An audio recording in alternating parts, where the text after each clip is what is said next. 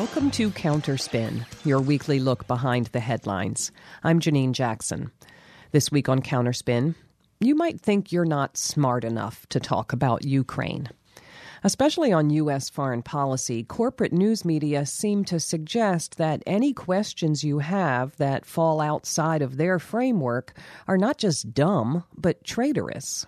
Not earnest, but dangerously naive. Peace? Diplomacy?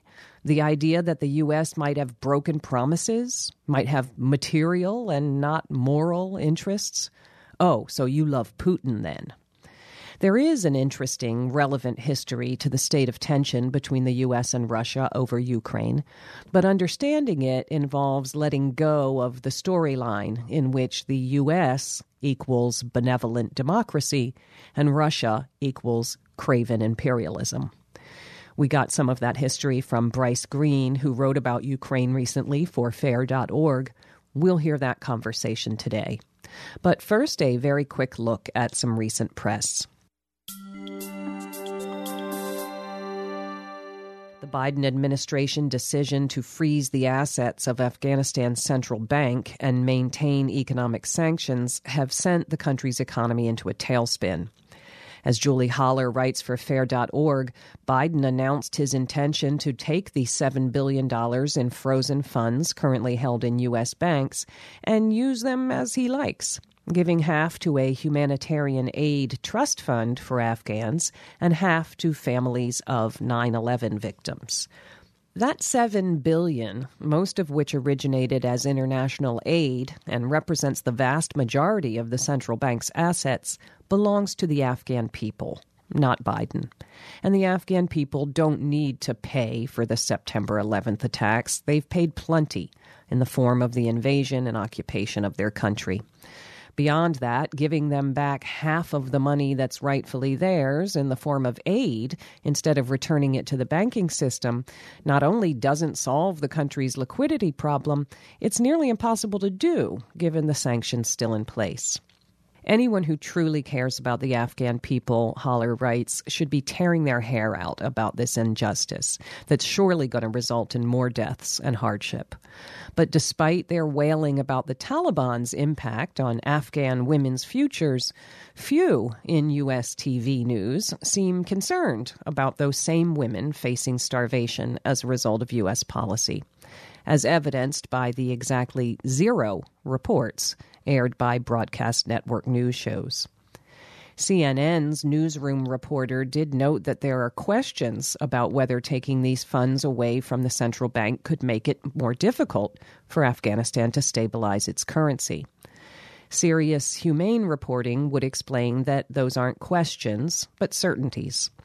A senior foreign policy aide told The Intercept's Austin Ahlman that Biden has had warnings from the UN Secretary General, the International Rescue Committee, and the Red Cross, with a unanimous consensus that the liquidity of the central bank is of paramount importance, and no amount of aid can compensate for the destruction of Afghanistan's financial system and the whole macroeconomy. Ahlman notes that the decision puts Biden on track to cause more death and destruction in Afghanistan than was caused by the 20 years of war that he ended. You're listening to Counterspin, brought to you each week by the Media Watch Group FAIR.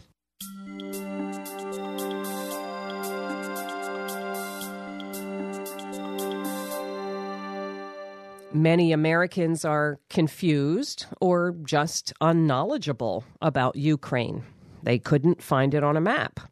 A 2014 Washington Post story noted that the less Americans know about Ukraine's location, the more they want the U.S. to intervene. Well, into that void have rushed corporate news media, telling us for weeks now that there is a threat, presumably to us, over there, and we need to get ready for war. The ease with which media step into saber rattling mode, the confidence as they soberly suggest people other than themselves might need to be sent off to a violent death in service of something they can only describe with vague platitudes should be disturbing. U.S. officials accusing journalists who ask basic evidentiary questions of consorting with the enemy should be disturbing. The very fact that news media have a framework in which there are enemies whose actions don't merit thoughtful consideration and a U.S. us whose actions are always good, all of this should disturb you, not just about foreign policy, but about the power of news media to amp people up, to accept horrific, avoidable actions. The current crisis with the U.S. and Russia about Ukraine is a test of many things, not least news media's ability and willingness to disengage themselves from these frozen narratives, from uncritical parroting of official sources, and from the devastating idea that diplomacy is weakness and massive violence or threats of massive violence are the best way to address conflict. Bryce Greene's piece, What You Should Really Know About Ukraine, appeared recently on fair.org. He joins us now by phone from Indianapolis. Welcome to Counterspin, Bryce Greene. Thanks for having me on. I'm happy to be here. Well, your straightforward piece, an explainer about explainers, got more than 3,000 shares on fair.org. People needed it. And I'm just going to ask you to talk us through the official line on Ukraine and the questions that we should have about it. Because all of the elements, Russians as cartoons, the U.S. as ever engaged in democracy promotion, Oh, are there material interests there? How dare you suggest? It's also dusty, this playbook, you know, and part of what feels so dated about it is that it's about NATO. I know for a fact that listeners under like heck 40 years old are like well i've heard the word nato but what you know why isn't the cold war over and yet nato and what it represents in 2022 are at the core here so just start us off wherever you would like to in terms of helping people understand what's actually going on right now right so most media outlets try to put the current escalation in context. And when they do, they usually start at one event, the 2014 annexation of Crimea. Uh, and they use this to demonstrate how Russia has imperial ambitions to reconquer the old Soviet territories and reestablish the Soviet Union. But for that to have any real credibility, uh, you need to ignore what happened right before 2014, what happened right before the Donbass uprising, what happened before Russia became backing the separatist rebels. And that, that takes you back to early 2014 when the U.S. government helped violently oust the president of Ukraine, Viktor Yanukovych, in what was called the Maidan coup. After he fled the country, the new government immediately established closer ties to Europe and the U.S. and turned away from Putin's Russia. Now, understanding why and how we did that is key to understanding Putin's actions today. Like if the United States had a neighbor who was recently had a, a government change instigated in part by Russia, and then that country tried to join a hostile military alliance, I think the U.S. would be rightly concerned. They'd lose their minds. Uh, but you don't really see that same concern extended to what's going over there in Ukraine. So this whole story of NATO expansion and economic expansion, it begins right after the Cold War and the dissolution of the Soviet Union. The U.S. and Russia made a deal that NATO, the Cold War alliance, you know, would not expand east past a reunified Germany. No reason to escalate tensions unnecessarily. But unfortunately, Washington decided to expand anyway. And, you know, they were the only superpower left. There was no one to challenge them, so they decided that they can do it. They ignored Russian objections and continued to englare the military alliance one country at a time. And even at the time, Cold Warriors, like the famed diplomat George Kennan, warned that this was a recipe for disaster. It would make Russia feel trapped and surrounded. And when major nuclear powers feel trapped and surrounded, that doesn't really make for a peaceful world. But as we all know, Washington isn't in the interest of peace, and they did it anyway. In 2004, the U.S. poured millions of dollars into the anti-Russian opposition in Ukraine. They funded media and NGOs supporting opposition candidates. And they did this using organizations like the NED, the National Endowment for Democracy, and USAID. These organizations are broadly understood to serve regime change interests in the name of quote unquote democracy. Now, in 2004, it didn't work exactly, but Ukraine began to start making closer ties to the EU and US. And that process continued up to 2014. Uh, now, shortly before the overthrow, the Ukrainian government was negotiating closer integration into the EU uh, and closer integration with the, the Western economic bloc. And they were being offered loans by the International Monetary Fund, the major world lending agency that represents private interests around the Western world. So to get those loans, they had to do all sorts of things to their economy, commonly known as structural adjustment.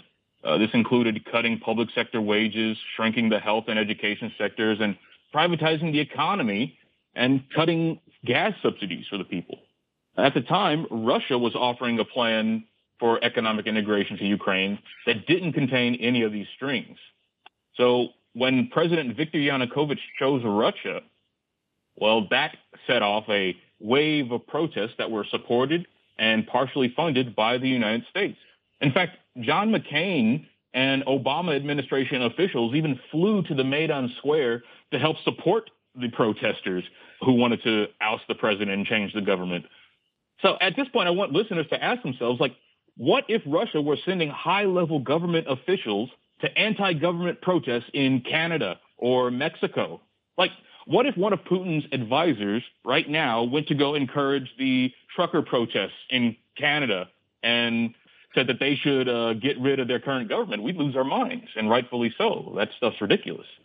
And what's worse is that right after the protest started, there was a leaked phone call between Victoria Nuland, one of Obama's State Department advisors, right. and the U.S. ambassador to Ukraine, in which they were describing how they wanted to set up a new government. They were picking and choosing who would be in the government, who would be out.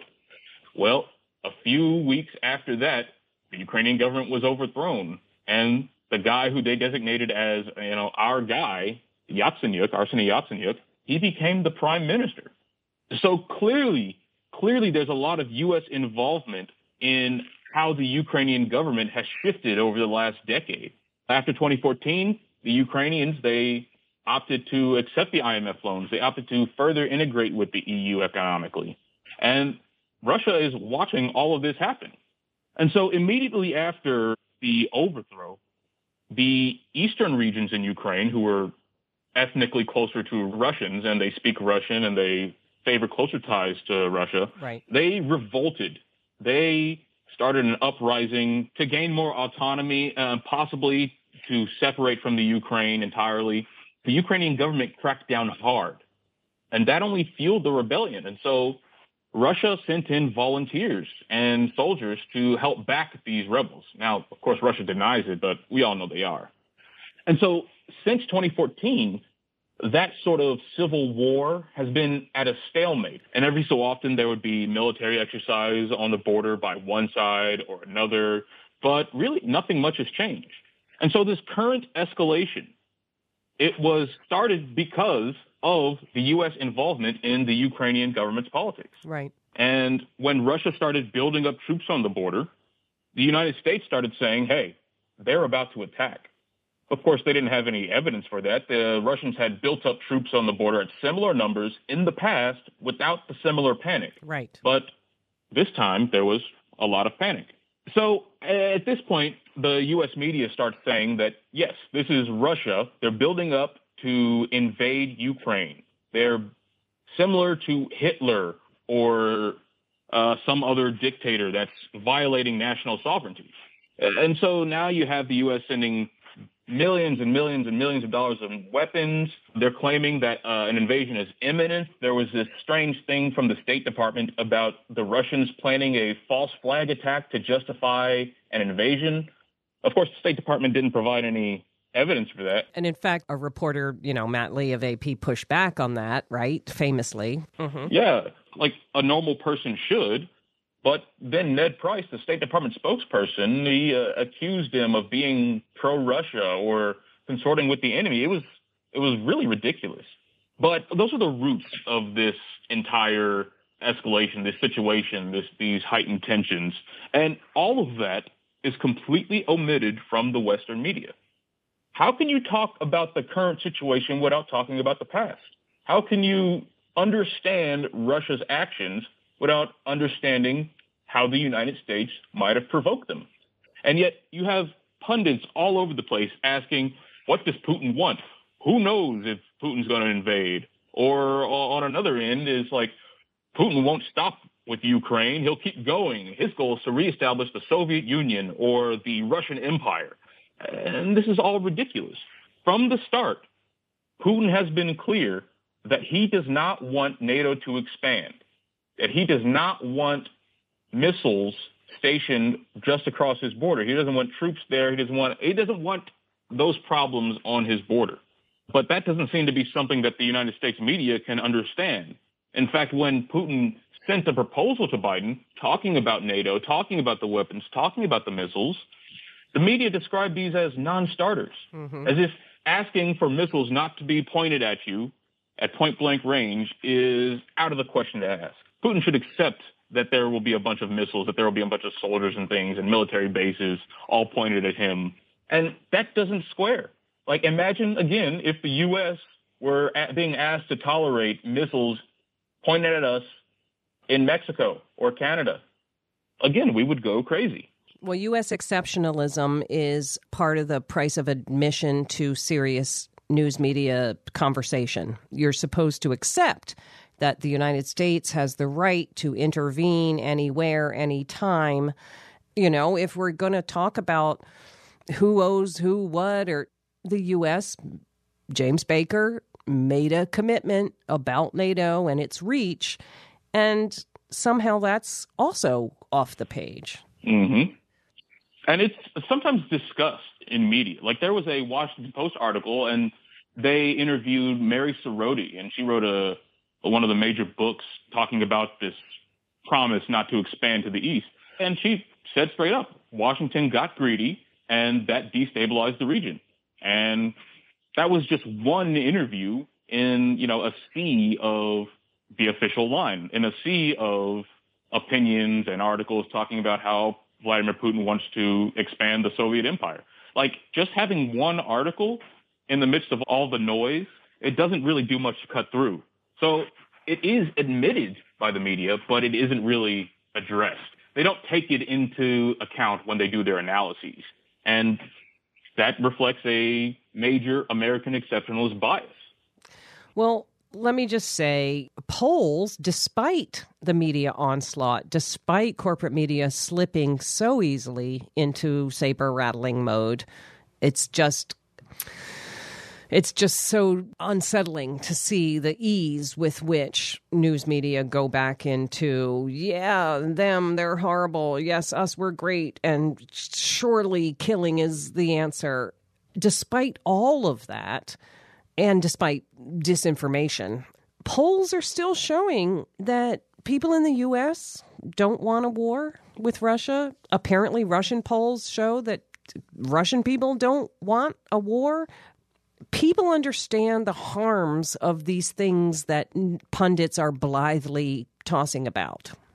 And so I just mm-hmm. want to ask you like, there are other voices, there are other ideas about how to go forward.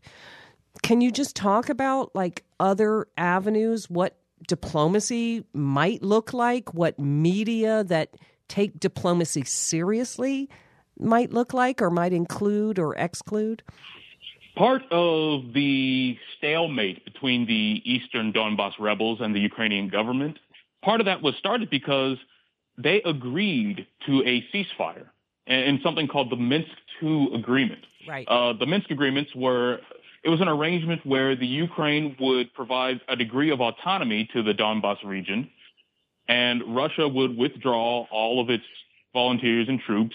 The area would be sort of demilitarized, and then there, there would be elections in that region and some sort of special status for that region afterwards. Well, Ukraine has refused to implement it, and Washington and the rest of the European Union, they don't really push Ukraine on this. Um, there are a lot, a lot of reasons for that. Mainly, one of them is because that they don't think that they would be able to join NATO if they had a region of their country that isn't fully controlled by the country. And so there's been sort of a stagnation there. But there's been a lot of people, analysts, who are talking about restarting these Minsk II agreements, talking about how can we get to a point where we're talking about it again and implementing it and maybe reimagining it for a, a, a more recent time, a more modern time. But those voices are very rarely included in the mainstream media. Like people talk about negotiations and then they talk about all the quote unquote non-starters that Putin's offering, but they don't talk about the framework for diplomacy that already exists. One of the best commentators on this is Anatol Lieven of the Quincy Institute for Responsible Statecraft. Mm-hmm. He writes very clearly, he had a very good article in The Nation about the Minsk II agreements. And there are some in the media who do take his voice and amplify it. Uh, he was on Mehdi Hasan's show on MSNBC. He's one of the only decent people on MSNBC. Right. And then I think he was interviewed once on NPR. But beyond that, no one hears about that. No one hears that there is a diplomatic solution that can apply to the situation. And so the result is that people are scared that, okay, there's going to be a war. And the only off ramp seems to be non starters. So it's very, it's very surprising.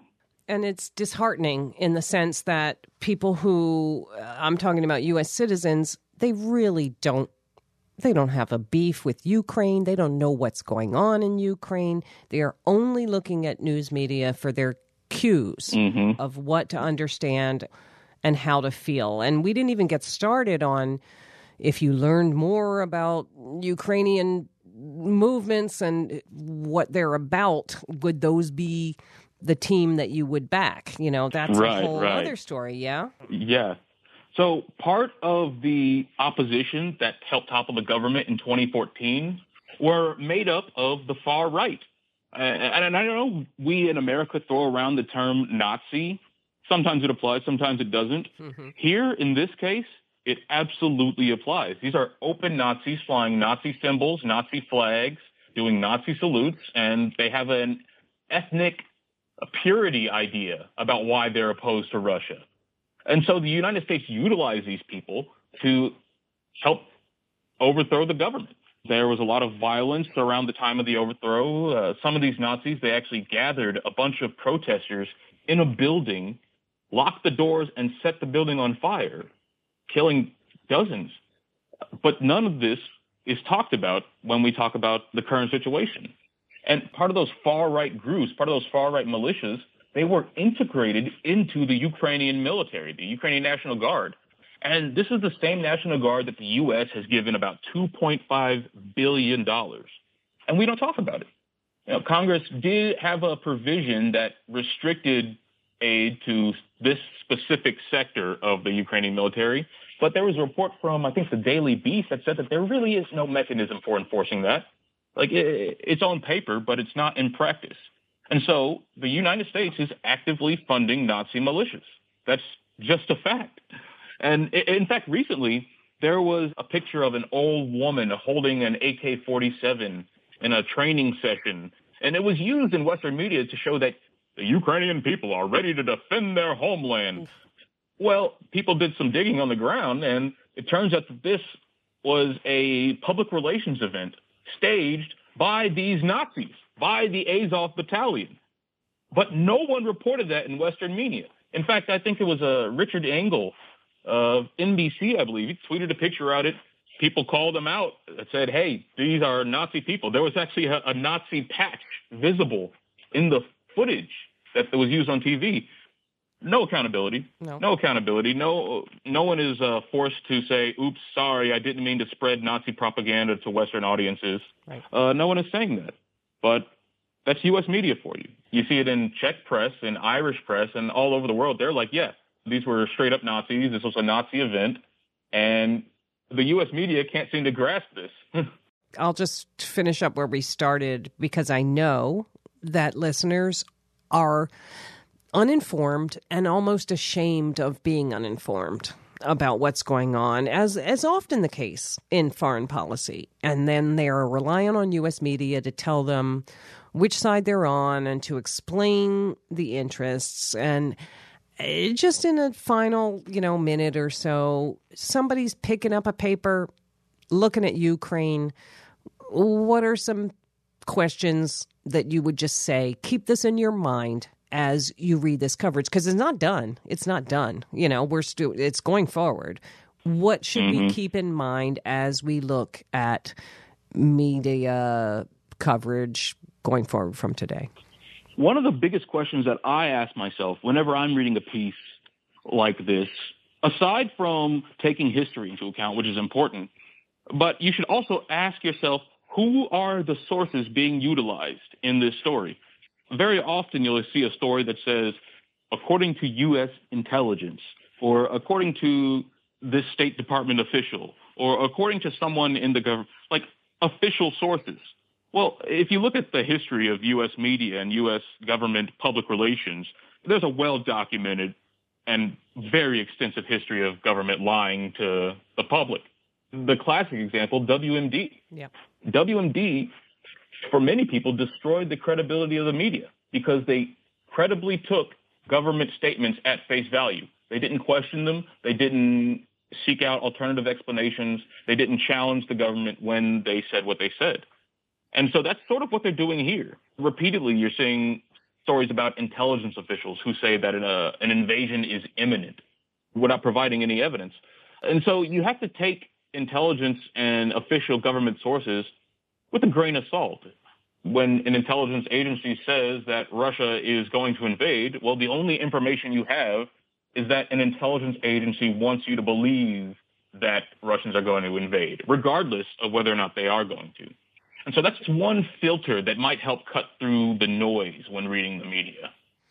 We've been speaking with Bryce Greene. Bryce Greene's piece, What You Should Really Know About Ukraine, appears recently on fair.org.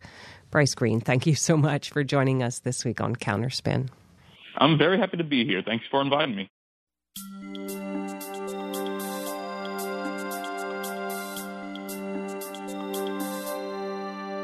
And that's it for Counterspin for this week. Counterspin is produced by FAIR, the National Media Watch group based in New York. The show's engineered by Alex Noyes. I'm Janine Jackson. Thanks for listening to Counterspin.